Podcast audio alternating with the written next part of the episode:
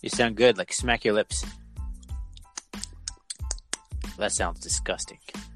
that sounds like someone playing with like wet noodles. Welcome back, everybody, to the R&R Catcast. This is Ryan. As always, I'm joined by my fellow co-host Ryan. How are you doing today, Thorny? I'm doing well. Ryan, how are you? I'm doing pretty good. What you drinking over there? Well, I got everybody's brewing local lager. It is brewed down in White Salmon, Washington. Never had it before. It's not that good. well, why don't you like it? I feel like I paid microbrew price prices for a macro brew taste. Yeah, well, that's what you get when you buy a, a lager. An everybody lager. Yeah, um, I shouldn't Yeah. be too surprised. it's like an expensive Montucky cold snacks. Okay. How about you? I went back to Perry Street uh, again yesterday and uh, picked up their what's it called Pacific Northwest Pale Ale. All right. How was that? That's you've had that one. Yeah, I love it. You've had this on the show. It's right down, right down my old alley, right there. So Nice. It's, You're able uh, to make it out there on Sundays. yeah, my wife kind of kicks me out sometimes at, at night on Sunday nights, and you know, I, I appreciate the time alone. And How do I get on that getting kicked out of the house for an hour plan? well, you got to get your kids down a little faster, and then uh, then you can go catch the end of the brewery hours. Yeah, fair enough. Yeah. All right. Well, for today's agenda, uh, I think we're just going to, uh, well, I guess we have to recap um, homecoming, right? Victory. Yeah, no doubt. Uh, then we have a little bit of recruiting news and uh, some some Weber State preview with maybe a little fun sprinkled in there. We have no guest today, so uh, that would be different than last week. Uh, we do again think Driscoll Cat. Yeah. we'll have we'll have him on again. He's a good sport. Yeah, man, that guy's solid. Um, anyways, uh, we'll start off with some recap of of homecoming. Give us some Idaho news. Well, again, as is becoming a theme this season in particular, we are off to the slow start, get down 10 points pretty quickly, don't make a rally till about partway through the third quarter, and uh, have to squeeze out a win. Hold on tight. It's cardiac cats in the opposite fashion. This time we're holding on for the win instead of trying to come back at the last second. Seems to be how things go. If you look at the the stats, if you looked at this without knowing the outcome of the game, that you would think there's no way that Montana State won this football game. We only have 12 first downs. They have 23. We only have 318 yards. I guess they had 347, so they had a lot more plays, but they only averaged 4.6 yards a play. Or I'm sorry, they averaged uh, 4.4 yards a play, where we averaged six yards a play. So that is kind of the key difference. We had eight penalties for 80 yards, which is terrible. Um, versus their five for 43. Um, other that, the one turnover was kind of a key difference there. And then our third down conversions were atrocious, and they hit on 50% of their conversions. So, really, the turnover and the yards per play is about the only thing that uh, we did better than them, except for the final score, of course. For sure. I mean, our third down percentage, I was looking at it, was we're four for 12. That's 33%. It's, it's really just shitty, honestly. So, and then our, their time of position, they had 38 minutes, almost 39 minutes. We only had 21 minutes. That's right. Yep. Didn't even get that far. So, yep, that's another strike. I mean, they were, they were on the field for a long time. If that Petrino kid was just dinking and diving us all the way down. it reminded me of like the what was that that '90s Colts team where Jim Harbaugh like led them to the playoffs out of nowhere, and he just made a living on like five ten yard passes. That's pretty much. I was re- I was reading the Vandal message board, and they were wondering like, do we take any long passes down the field today? And then one guy's like, well, if you're Mason Petrino, they're pretty long. That was a pretty funny comment. Uh, but yeah, they, which actually, we'll we'll get right into it. I'm a little surprised we came out in a defense that looked like we were expecting a big, big pass because they clearly don't have it in them to, to, to hit very long passes. What did you think about that? We adjusted, but what do you think about our initial defense? Uh, we couldn't hold the edge uh, against them. Uh, that's the thing that stood out to me was they kept running um, like eight yards of pop on us just around the end there. It felt like, and mm-hmm. I was just so frustrated. I was like, oh, "What are we doing?" you know, it seemingly, but my frustration stems. It seems like we just concede a half of football every game. you know, we're like offense, yeah, we're not going to do anything first half. Don't worry about it. Defense, we're not going to really figure it out until after halftime, and then we come out second half and we we scrape by or you know we rally and and and it's it's it's good, but um, man, our first our first half of football is just really uh, has has not been really good. I was thinking about that. You know how they say like home home field advantage is worth seven points. Well, there's been three games this year where we've given up seven points on the first possession for the other team. It was Eastern Washington's first possession, drove right down, scored a touchdown. Idaho drove right down, scored a touchdown. Used did they use all three of their timeouts or just two on their first drive? Either the way, Vandals the Vandals were done with their first three timeouts within like three minutes. Yeah, but uh, and, and, then Wagner uh, returned their I think believe their first kickoff for a touchdown. yeah. So there's three games right off the bat where that supposed seven point advantage is just wiped off the board instantly. It's like, uh, we don't want this advantage. Here you go. Here's seven points. it, it's frustrating. It's like, and that was obviously a scripted drive that Idaho had. They, I see why he took the timeouts because they need that drive to succeed to have, they can't come from behind. They need to score first. So they had to go all out on that drive to get up seven points, and I can, and that's why, in my opinion, they took the timeouts. They had to get it right. Uh, I don't know if I believe that, Thorny, but I just thought that was just horrible mismanagement um, by Petrino Senior there. Yeah, I mean, I'm not arguing that he did worked out in our favor big time. Did did in the second half too. Nice. All three timeouts burned in the like first ten minutes of each subsequent quarter. I've never I've watched a lot of football. I've never seen that before. I've never even seen that in like middle school games. no, I was, I was, just sitting there going, oh, "What the heck are they doing?" like it made no sense. But then I'm like, "Well, you know what? They're marching down the field at a pretty easy clip, so they're doing something right." you know. So yeah, that that first drive of theirs was what nine plays, gets in the end zone. We respond nicely with one of the maybe the most impressive Troy Andersen run yet. QB power up the middle, just like goes to a standstill. Looks like he's not even moving. All of a sudden, he just like bursts out of there. I don't even understand. He just bursts out of there, just like trucks a guy, and then just e- easily juke jumps the last defender, spins in the end zone, and just has has this like kind of boring, like bored arms. It's like that was too easy, kind of. it's, like, it's like Jesus, Troy. that guy can play, man. Oh, Quarterback, oh, man. I don't know, but that yeah. guy is a stud. And yeah, he is. He's unbelievable in the open field. It's. I'm just praying that he can make one guy miss because I mean the proof is in the pudding when he does. It's just like, well, there he goes. I think well, it was that... like McCutcheon. I, I can't remember. It might have been McCutcheon. It might have been someone else who said like after the first guy missed, I just put my hand in the air. Yep. I knew he's going the whole way. that was McCutcheon. Yeah, that was. Yeah, it's and that was the only offense we had like the entire first half. I don't think we had any other do we even have any other first downs or we, we punted, punted, punted, turnover on downs, punt, punt, punt. It's just our offense is so similar to the last two years in the, in the fact that we either like score a 70 yard touchdown or we go three and out. And it's getting old and it's not going to win games late in the year. Yeah, that's something I wanted to spend some time on is just what are we doing offensively? And you know, th- this one one of the best weeks I've seen on Bobcat Nation. Honestly, there's some really good conversations about offensive identity, and uh, you know, a lot of posters are posting what they would, uh, how they would remedy the offense. I was just wondering what you would uh, do there.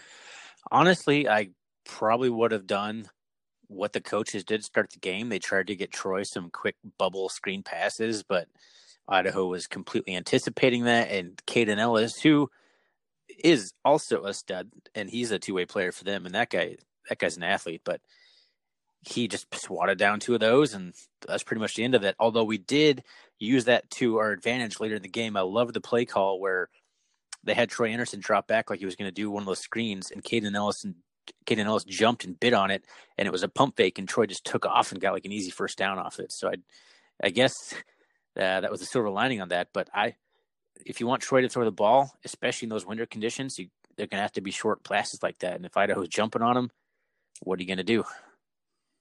Yeah. See, I was thinking is like when they when you watch the defense, uh, when they stack up against us, they're so close to the line of scrimmage. I mean, they drop their safeties down uh, linebackers are just filling gaps right away, and it's obviously they're you know they're just trying to stop the run. I keep thinking to myself, why don't we just sneak a like a tight end right behind the second level right there? Is is um, maybe I'm not seeing it, and obviously I'm not an offensive coordinator, but that would seem to like least soften that that middle zone a little bit for us. We haven't used our tight ends like hardly at all in the passing game this year, which we think you would think like with the mobile quarterback, some tight end drags across the middle would be pretty easy four yard, five yard completion at that worst. Like, yeah, that's that's a good point. Like you could get them involved in the passing game. We got some pretty good pass catching tight ends. Yeah, Connor Sullivan, especially really yeah, especially Sullivan. He was a wide receiver who just basically like you're going to be a tight end now. so I mean, he's got the frame and the hands to catch some balls. Like, why don't we get him involved? Yeah. See, I don't understand that the the offense is. Uh, I have no clue what they're doing on offense. Honestly, like it's very frustrating, and I just end up yelling expletives at this the screen the whole time I'm watching the game. you know, it's funny like how you and I texted each other during the game coming out at halftime. We'll go three and out. You know, you know, you're like, yep, there it is. you're, oh, we'll get in third and eight. Like third and eight's the worst for us because, like, what do we do in third and eight? You're you're just like well, we ran one good play on third and eight or third and long last week, and that was the QB draw. And we ran it, I think, once, and we got like 15 yards off of that. It was it was a nice play. I, I don't understand why don't we don't run that more often, but I mean, third and eight's just tough the way we're running our offense right now. It's true. Yeah, we're one of those offenses predicated on getting two or three yards first down, two or three yards on second down, so we get ourselves into third and less than five and we haven't even been able to do that because we can't even. You know, our offensive line has played okay. Uh, they've been a little disappointing to me, but like you said, when it's they're so stacked against the box, what are you going to do? It's hard. You having some mic issues over there? No, I'm I'm good. Do I sound all right now? Yes. Okay. Hey, uh, it's kind of disappointing to hear that Rovig was going to start, and then he gets I know. hurt. You kind of got your wish. I think you even. Uh, I don't know if we actually said it on the last episode of the podcast, but we certainly talked about it. Like this is this is the time for Rovig to come in. Idaho's secondary is not very good. Um, I don't even care if he would have started. We could have gone with the classic, you know, kind of we did at Portland State, where at least Rovig comes in and takes the top off the defense in a couple little plays, but didn't even have that option. And now we're stuck I don't want to say we're stuck with Troy, but now we don't even have a viable backup quarterback, which is you, a, a, little terrifying. Did you? yeah, it was a. Well, we have two freshman quarterback and a converted linebacker, so I've had better situations. Gotta love it. Like that's he gets it. He understands. Like this is not ideal, but might as well, have, you know, make the best of it, not get down about it. Yeah. How do you feel about the win? Well, I felt like even though we had the slow start, and I'm frustrated with another slow start, and even though we were down 17 to 7, I felt like we were going to win that game. I don't get that feeling all the time. Like, this is a frustrating game to watch. But as I watched that game unfold, I realized Idaho was giving us everything that they possibly could. They were amped up for the game. They were as far as I'm concerned, playing pretty well, pretty mistake free football. They didn't have very many penalties, not very many drops. They uh, Petrino was moving around the pocket, making some nice little reads, some little dump passes. He and maybe it was in the second half where he started hitting all those sideline patterns that were working out pretty well. But um, so I felt like Idaho was playing about the best they could, and I felt like we were not. And I knew that at some point Troy Andersen would break it open, some play would break it open, and we did. And I I'm moderately happy with the win. It was a ugly game, but that's Idaho's game. And that's kind of our game. So that's what kind of game did you expect? Yeah, sure.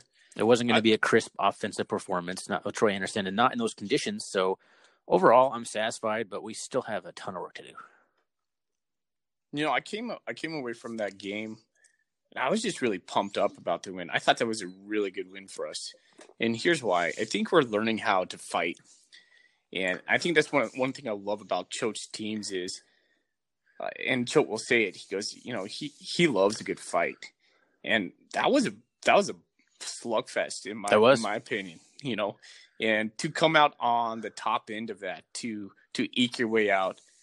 I mean, you and I talked about it a little bit. Like the Grizz used to make heydays on those those victories throughout the season, and and you know that's just a momentum builder. That's a confidence builder. When you know you can come out on top on a fight like we did on Saturday, boy, that's to me that that that is a huge win for us and we're looking like a team. Like we're not a pretty team. we're like kind of like that ugly kid in class who's tough, you know, who knows how to fight. like nobody really like wants to mess with him. Um, but like he's not attractive at all. So like we're you know, we're just like we're we're that kid right now. And I I I kinda like that, honestly. Okay. Okay. So we're like kind of like the buff ugly duckling. Is that what you're saying?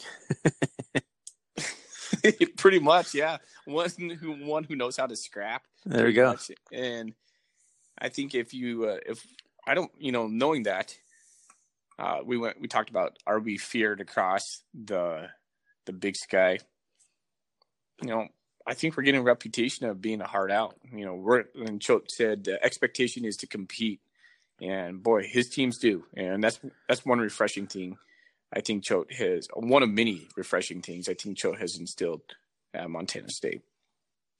So I was listening to Tutel on his show was saying that he thinks this is the best conference win against an opponent not named Montana in Choate's tenure. What do you think about that? Hmm.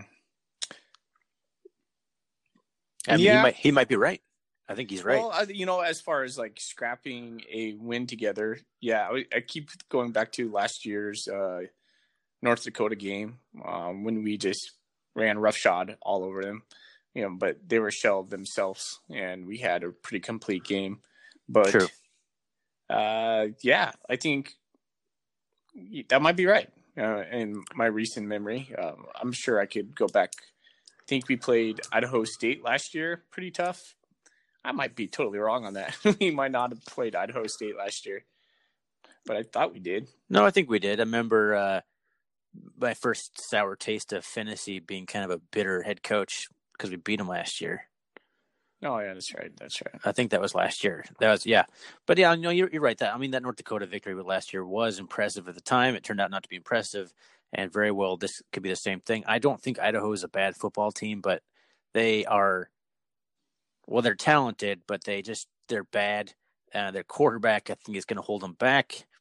Um, I was noticing that uh, Petrino might be one of the smallest Division One quarterbacks I've seen in a while. He's listed at six foot one eighty, but yeah, one eighty dripping wet. Maybe that. Did you see that play where um, he broke the pocket? Sterk like grabbed his arm and just ripped him back towards him and just like yeah. swallowed him whole. He just like swallowed him. I was like, it looked like it looked like Bryce Sterk was tackling a child. It wasn't even fair. I've I've never seen a like more lopsided, just like man, just like just oh. So yeah, Petrino. Uh, I actually liked a lot what he did his game, but his game reminds me a lot of like when you have a Division two quarterback coming to town, um, like an Adams State kind of guy that they can always hit those little passes and they, they frustrate you to no end. But are they ever truly a threat? not particular. Well, you know, I was thinking back on that the initial question. You know, and it goes back to exactly what you said, Ryan. That Idaho really gave it their all, and and I think Colter was talking about this. Uh, like they didn't want to. I mean, after the Idaho State game, they just they were demoralized. You know, that that was just a really bad loss uh, where they got exposed in their secondary. But they came together. Um, that was a homecoming for a lot of reasons, and uh, man, it was it was a really tough game, and that's why I was so excited for the win afterwards. I just thought it was just a really really good battle. Well, Choate had said that he he had seen some of the Idaho players like have, have tears after the game. Like that was heartbreaking loss for them. They wanted that probably more than they've wanted any game this season. I think they're starting to realize like the base guys good football. This can mean something to us. Like this was a packed house. This is a big environment against a good team like Montana State, and it, it was homecoming for so many guys. They they gave it everything they had, and, the, and like I said, that's kind of why I thought we could win because I realized we were getting Idaho's best shot, and we were down ten points, and you just you just knew that it was going to happen for us, and we held on for the win. But that's that's a good point. I think that was Idaho's best shot, and uh, yeah. Right on, man. Well, you ready to move on to uh, what do you want to tackle next? Do you want to talk, talk Weber or do you want to talk recruit? Let's uh, dive into the recruiting news. We got a couple nice tidbits here. I'll start with the the real actualized one. Uh, our new offensive lineman David Hayward. Where did you say he was from? You have that. He's from California. Monte Vista. Yeah, Monte Vista. Monte Vista. And I was scrolling through um, 247, 24 7, and he's listed as like the 180th offensive tackle in the country, which, you know, doesn't sound too amazing, but when when you dig into it, I look, I scrolled through every single recruit above him. There was only one other um, committed recruit ranked higher than him, according to 247's rankings. Um, that was to an FCS school, and it was Yale. You know, Yale and Princeton like always have really highly regarded recruiting classes, but what does it even really matter? They don't compete in the playoffs, and they're going there for the academics. You know, mm-hmm. so right now we we might have the best offensive tackle recruit in the country, at least as it stands. It's really early in the recruiting process, but I think that's a pretty decent looking signing. He's got a good frame. He's only what 235 right now, but I mean, that's how Kramer made his living, getting those guys that are like 220, 230. By the time they're sophomores and juniors, they're 270, 290. Oh, Get for it? sure. Well, he's six four, so yeah, he's definitely gonna put on some pounds. Yep, I think that's a really good solid pickup because our offensive line is young. What do we lose? Alex Neal to graduation. Yeah, he's the only senior on that line, and we got. I remember Choate saying that he wouldn't be surprised if Jeff Sessions is, or I'm sorry, Jake Sessions, Jeff Sessions. that's, a funny one. Uh, Jake Sessions is is pushing for possibly starting by the end of the year. He wouldn't be surprised if he starts. So we have some young talent, and it's. I love to see us keep adding to that stable. Man, those guys are going to play a lot of football together. It's going to be fun to watch the next two years for sure. Mm-hmm. Yep. Yeah, they're only going to get better and better. Those guys are young and they're big and they're going to get better. Yet another recruit so, as everyone has surely found out by now, MSU has offered Gresch Jensen. And uh, what do you think about that? Well, if you don't know who Gresch Jensen is, last year he was the starting quarterback for uh, the Grizzlies. I think it's awesome. I love it. I think it's why not? He was a baller. Uh, he was he would, uh, in my opinion, come in. I don't know. Uh, I can't hate to fumble over my words, which I'm doing right now. I don't know if he would be our best quarterback right away or not, but uh, he's a proven commodity. He knows the Big Sky. I think it's a very smart move. I do too, and I don't think Choate's the kind of guy just to offer him just to stick it to Hauck or anything like that. I and I don't even think he would offer him if he didn't think he had a more than good shot of landing him. So it's a very interesting offer. Um, I I would say that there's a good chance that if he signs, he's going to be the starter next year. I don't see. I mean, Rovig could certainly come back and push him, and Bauman can certainly push him. And you know, we've heard a lot of good things. Choate was actually raving about uh, Ruben Beltran today too. So though there'd be a nice competition next year against a stable of actually recruited quarterbacks. Wouldn't that be neat? well, if we use them. and and that and that's the thing I keep wondering in my mind: Are we still just going to keep rolling Troy Andersen out there? I I have to think we're not. I have to think he's the best of a bad situation right now. As Joe was joking today, two freshmen and a converted linebacker. I mean, I think I. It goes back to we had talked about: is it too late to come back from the Troy thing? Because we had there's the perfect opportunity to get Rovig involved. I guess all things you know now, probably for the best that Troy's had all those extra reps, but maybe he doesn't get Rovig doesn't get hurt in the same way if he had been starting. Oh, that's a ridiculous comment, but the point is like we should have started Rovig earlier, in my opinion. Um, and here we are now with Troy Andersen and no backup. And I think can can you just imagine the explosion in Missoula if Gresch signs with the Cats? That'd be two. Uh, Greg Rack and Gresch together. oh man, that would be that would be fun. I mean, eGriz is fun right now as it is, but that'd be probably more fun than it is right now because it's a dumpster fire right now. Oh my gosh, I love it. I, love I can't it. say I'm too sad about it. no, um, but I was, uh, as you know, Colter said, you know, there's a lot more Cat fans who are happy that the Grizz lost than the Cats won. I cannot count myself in that no in that boat. So that just turns like a victory is like a ten out of ten, and a Grizz loss is like an eleven out of ten. It just that just makes it even better, better than it can possibly be. But it's a perfect day still if the Cats win, and they did, and I'm very happy about that because we're four and two. We haven't been alive in the playoff race this late in the year since 2014. If you're asking me, man, I, I don't know that answer. well, 15, you, 15 was Ash's last year. We lost. We didn't have a winning record. And then, of course, the Choate era. So, yeah, 2014 is when we limped in the playoffs, like literally, because Prukop was like limping in a South Dakota State playoff game.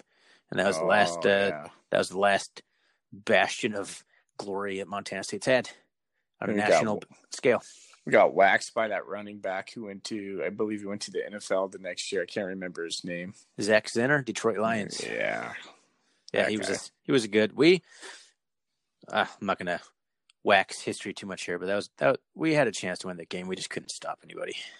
That was like the the beginning of the we're not going to play defense anymore mentality. like just not even try it. You had made a comment that you you were thinking that our offense is like worse than our defense back then. Do you still feel that way? Uh, pretty much, yeah. If not like on par, like pretty much equal. Because Jamie Marshall's defense in, in, the latter years, and even when it was underneath Kane Ioane's watch, boy, man, we were bad. We were, really we were so bad. we were any, so bad. Any running back would just burst through the hole and make like one cut, a guy would like break his ankles and he just run 60 yards untouched in the end zone time and time again. It was the worst thing I've ever seen in my life. It wasn't even fun to watch. Like I don't even want to talk about it. But can I can I reflect on a better moment when we had a better defense? You may. Okay. So this I'm gonna parlay this into the Weber uh the Weber segment we're gonna talk about. So I get super jacked when Weber comes around because it has one of my favorite memories as a cat fan back in 2009. Uh, that might have been Ash's first year or second year. I can't remember. It was, it was 2007 because Kramer was fired after the 2006 playoff season. Yeah, well, there I go. Wrong again, right? Anyways, 2009, uh, we we traveled to Ogden, and um, comes down to the last play. They were it was fourth down. They were on the one yard line. Uh, and we were were we needed to stop them. Do you remember this play? Oh, every cat fan does who was who was oh, watching man. that day. Cameron Higgins takes a pitch, uh, pitches out to uh, their stud running back Bo, Bo Bolin. He uh, he does like a sweep to the left, Jody Owens, a freshman, um, really kind of unheard about freshman at, at that point. He was getting playing time. I mean, he was a good recruit, but hadn't made a name for himself.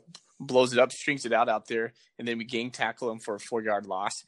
One of the best moments at, as a fan. Uh, I just remember being such an emotional win. I remember running. I was, I was in back in Great Falls. I was watching that with my father, and uh, I remember busting out the front door and yelling like a madman scaring this little lady walking her dog across the street. I didn't even care. I was so happy. Um, but man, we had some players on the team. Uh, well, that's I, like the Dane Fletcher era right there. Well, I think uh, you think of Jody Owens. For some reason, I was thinking Chase Gazero was in on that one. So he might have he might have been. It may have been Jody, a gang tackle. Yeah, it was. They, uh, if you go back, there's a video on YouTube. It might have been a Connor Firstman video but you'll see it. And and the cool part is you, they pan to like some of the cat fans or some of the cat players afterwards, and they're like in tears. Um, some guys are I can't I can't tell who it was, and then they go into um, they go into the locker room after the game, and such a cool scene. I, have never seen, and I, I, don't know, you, you're never in the, the locker room afterwards, but it was just so hyped, and it, they're chanting MSU, MSU, and these guys were just like, I mean, that was like the brotherhood that at, at that moment, you know, you could start to see uh, just the Montana State transform into what it was going to become for the next couple years. This really tough nosed defense, um, and just kind of this band of brothers, as like I believe Caleb Schreibeis says later on in the in the year. Um, and it was really cool. You know what's interesting about 2009? And I was looking up the stat. It was we were number one in total defense that year. I know people. People. It's funny to hear people bash on the entire like oh, our defense is better than ever was under Ash, but like those 2010, 2011, 2009 defenses were salty. They were good. Yeah, yeah they they they've kind of flopped when they got in the playoffs, but they know when the big sky could score on us. We had Zach Minter and all those guys, and those were some those were some fun teams to watch. And you and I talked so much about Choate needing that win, that kind of that program maybe not even defining win, but that program launching win. And I think that was kind of what it was for Ash. That that win, yeah, we didn't finish the season all that great. We ended up losing and and uh, the Grizz beat us at home that year. But next year was 2010. That was the year that Mr. DeNarius McGhee made his freshman start at Wazoo, and we all know how the rest of those three years went. Anyway, 2014 yeah. aside, um, absolutely, that's when things really took off for us. I think we went nine and two the next year. So mm-hmm. it was that was kind of the the turning point for the Ash teams to figure out what we're going to do because Ash had been kind of middling in mediocrity. Really, he was like six and five his first year or something like that, seven and four. Which I guess now it's like, come on, six and five, please. But uh, yeah, the Cody Kim to Mark Eden days, those were fun, huh? Well, you know that moment right there sparked it, and it did. It, it we need it feels like we could you we could I'll start over. feels like we need one of those moments now. And we this weekend, no doubt, uh, if we go in and beat Jay Hill's, we out Jay Hill, Jay Hill, in in, in his That's own my house. line. I know, right? I just stole it right from you. that could be that moment for us. It could. I mean this this Idaho win possibly could be a lot like you're saying, like the the Grizz under Hauck his first run, like these are the games that they'd have every year. They would like win a one point game against the worst team in the conference, and they would end up in the semifinals of the playoffs anyway. Yeah, they'd have that one game, and maybe that's our game. I don't think Idaho is a bottom feeder, but it's hard to say. Like, how are they going to recover from? how are they going to recover from this coupled with the Idaho State thrashing? Like, that's just going to be tough for them. And they go to, I think they might go to Cheney next week. So Godspeed there, but but uh that's their next game. You want to talk about our next game? We kind of started. Yeah, well, we, Let's get on yeah, it. That's that, that was a whole Weber intro right there, Ryan. So as a tie in, yeah, yeah. Sorry about the segue. All right. So this is going to be a low scoring affair if it all plays out like it should on paper talk about a fist fight. If we thought Idaho is a fist fight, this is going to be just a straight up brawl. it's going to make Idaho look like a pillow fight. no doubt. This, this is going to be a pillow fight with like nickels in the pillows. Here, I want to listen to this stat line, okay, just before uh, we get into the nuts and bolts of Weber. Um, Jay Hill, uh, 2014 goes two and ten. 2015 six and five. 2016 seven and five. 2017 11 and three. How what do you think he got there? They they gave him more than three years to turn around. What? How do you think he got there, Thorny? Playing tough defense and building it from the ground up. Yeah, I think it's a brotherhood over here. Over there, they got that culture of of grit, um, toughness, and I think they got a little bit of moxie too. They got a little bit of swagger. They got damn good special teams. They don't have an offense, but I don't think they really care all that much because their defense is just lights out and they're going to take it away from you anyway. So basically, that's an extension of their offense um, on the field position game. I, am envious, but I, I love. I don't know if I love our chances in Weber when we go down there this weekend, but I'm excited to see us fight. Yeah, I mean it's funny. Like uh, they've only scored what 14 touchdowns on offense or something. They're not. They're not scoring. That doesn't sound right. That's but uh, they're not scoring a whole bunch on offense, and, and when they do, it's because they were set up by a short field from either a big special teams play, a punt return, a kickoff return, or a defense created a turnover and got them down inside the red zone. I mean, they're like you said, uh, that's a good that's a good way to put it. Choate phrase it like that, and I never really thought about that, but that is an extension of the offense with how like they can put them in good field positions so the offense doesn't have to make big plays because they're already on the opponent's side of the field. Absolutely. What a luxury. Right? I mean, when we come out, we cannot we cannot have we cannot concede the first half of football like we've been doing. We need uh, uh, undoubtedly a more balanced offense, and I, I just don't know who our offensive coordinators are. Like, I keep going back to the Wagner game and thinking about Rovig and how awesome and balanced we looked. Uh, but then with Andersen under center, it just seems like we're not really helping him out all that much with our play calling. So it's frustrating. I, I really want to see us come out offensively more balanced. We can't continue just to go three and outs and not have uh, the, you know, success. And we need we need to string some together some first downs at least. No, we can't keep going three and out. I mean, that's just killing us. But at the same time, a team like Weber, you know, like they live off their turnovers, so you can't force the issue too much against them. So Andersen's not doesn't have the accuracy to be able to put it in a tight window when we need him to. So it's going to be very interesting to see how we come out how we try and attack their defense because they're probably going to load the box and they have the guys to play man to man. So I don't know if we can get that nice bomb to McCutcheon where he just he's just a frisbee or a dog catching a frisbee, as he says. I don't know. I think that Weber State defender will be right there to catch the frisbee too. I, I'm just not sure how we're going to move the ball. I think it's going to be a game of field position, and they have the advantage there. It's just it's going to be a tough game. But do you think oh uh, if Blue Chapman can get back in, uh, that would be good.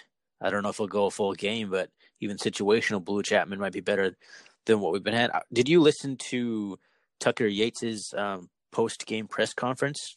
I did. It was very interesting what he was talking about. Did I did I not have it written down? Um, he was talking about how they're teaching them to knock the offensive lineman off, um, so basically that they can create space so the linebackers can make plays. But mm-hmm. I haven't seen the linebackers making too many plays this year. Have you? No, but you know, we've talked about that. No, but it's like that was the first time I've heard like the, the you know, it, it, came out and said like we're trying to make space for the linebackers, and I almost think like you need to make the play. Like we need to be teaching these guys to make the play because the linebackers, I don't know if they're going to. I don't know if I'm. I like that we moved Conkle back as his first game. I wonder if he's going to stay there because he was a little bit rusty, but he got better as the game went on. Um, I wonder if he stays there. Um, I don't know. We need better play from the linebackers, especially against Weber, and we need it. the thing I do like in our favor is Weber's probably predicated on wearing teams down, like most teams like that are. But we can go so deep across the defensive line that we're going to be able to weather that, in my opinion, especially with Derek Marks' play lately. Yeah, man, Derek Marks has been a man on fire lately. Yes, he'd be starting on half the other teams in the Big Sky, at least half the other teams, I would imagine. Absolutely. You know, I think if we can get a couple turnovers off of Weber, we can have a, a good chance. And another thing I've written down is uh, if we have like a 40 to 50% um, third down completion, uh, bump up that, because we've been really sorry on third down. If we can bump that up, we might have a chance. No, I agree. Is Weber seventh? Did they in the new poll? Um, I haven't checked. That that sounds about right. I know they're top ten. Yeah, so this would be a landmark win for Choate. I think we match up well. I really do. So uh, this could this could be that game. Regardless, within the next you know next two weeks, we need to win one of these in order to have our eyes on the playoffs. I feel like it's that uh, meme on the internet where they have like two Spider Mans pointing at each other. That's basically what Weber State and Montana State are. It's like you, you, like we're exactly the same team, except they might have a little bit better horses than we have, but we're running the same style. We're running the same exact game plan. We're both not very good offensively. I think Weber State is 12th and we're 11th in offense in the conference. At least we were last weekend before the Idaho game. I didn't, I haven't checked it since then, but what do you think the over and under is on 500 yards of total offense combined? oh, uh, slide over. I think it'll be over, but not by not by a lot. so it's going to be a tough game. It's going to be a physical game. I I don't know. That's I don't know if we win that one. To be honest, my my my heart says we can, but my head's like I'm not sure we have. I don't think we can move the ball. You've seen Quick the Weber question. defense play, right? Uh, well, just highlights. They're they're amazing looking. They're all over the field, and they're just they they just bring it. They look like they're just having fun you know, it's that kind of defense. They just know they're better than everybody else. so yeah, well, Choate described them as a basically they look like a Mountain West Conference defense, the best defense he's seen in the FCS so far. They're big team. They have big te- teams. They're big. They have team speed. Uh, athletic. They're experienced. Yeah. Well, we're gonna have to figure out a weakness on their defense and attack that to exploit that with um, our offensive weapons. Um, so yeah, again, I just uh, to just kind of wrap that up. Just we got to come out a little bit faster. We can't concede the first half of football and just you know rely on our second half game, which has been awesome. But you know, we just put together a full game here. Yeah, I have I have faith that we will find that weakness, but it might not be to the fourth quarter or the third quarter. We just have to keep within striking distance. I mean, that's how we are. That's how we play. We got to keep close enough if we're going to keep having slow starts where we can at least have a chance come third, fourth quarter. Okay. Thorny, I was wondering, totally off topic, but I was thinking about this today. We never talk any other sports. Is football your favorite sport? Yeah, yes, it is. How about you? Uh, I would have to go baseball. Would be my favorite sport. Oh, Hey now. I can do this podcast on my own, I'm pretty sure. well, good thing we don't have a baseball team to talk about, I guess. No, I'm a big Cincinnati Reds fan, and there's not been much to talk about from them. But no. then my other question was to you. I was going to think. I was thinking about this the other day. If you had, if you could go to one sporting event uh, within the within the calendar year, what sporting event would that be? Just an event, like an actual. So, like event? a free ticket. Like if you know, if money wasn't an option and you could just go, uh, what would be your ultimate sporting event? Well, I've actually kind of want, always wanted to go to a World Cup game. As much as I'm not even a huge soccer fan, that just looks intense. Okay. The Super Bowl is so commercialized, and I don't know. I just don't think that sounds too terribly exciting. I'd rather go to like the the college football national championship, either in basketball or football, I've always wanted to go to a game in like uh, Madison, the Badger, Wisconsin Badger game. Maybe when they have like a ranked opponent, that'd be cool. But yeah, World Cup probably top actual single event. Okay. How about you? Uh, little known fact about me: I'm a huge Tour de France fan. I think I would go to the tour. In fact, I'm working on getting there, it, but it would be like a. I'd follow it around for you know take my wife over there, followed around for you know for like a week essentially. Try to catch two to three stages. Um, I'd be one of those crazy guys up on the top of the mountains, running next to like Chris Froome and and guys just shouting in their face, waving the American flag. It'd be awesome. Wasn't there a guy in like a, a grizz garb and like antlers on his head few years ago? Uh, I've watched the tour. Well, you know, the thing with the tour is those stages can take hours, and so when you become, when you watch a, a stage uh, from the Tour de France, which is about 21 days, um, which is ridiculous.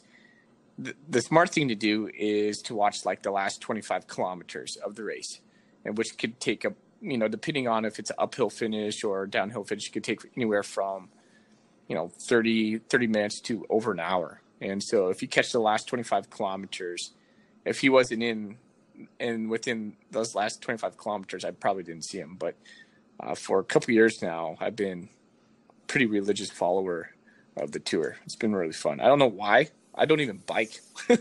I just I just really like it for some reason. So, and uh, Lance Armstrong puts on an amazing podcast uh, daily. Uh, basically, they do what we do in a way better format, but uh, they do it daily. And I just I don't know, man. I just love the tour, so I would go there. Well, I'll give you a solid good for you. Because that's uh no, that's not going to do it for me. Okay. Appreciate, I admire them, but uh nah. so after that, I'd probably pick a World Series game or or the national championship for college football. There you go. No national curling championship. Nope. Good. All right. Well, I think we're about running close to an hour here, huh? Sounds good to me, buddy. All right, that was a good one. We had fun. Yeah. Go cats. Go cats. Yep, we got this. Going down, Wildcats. All right. Catch I'll talk to you soon.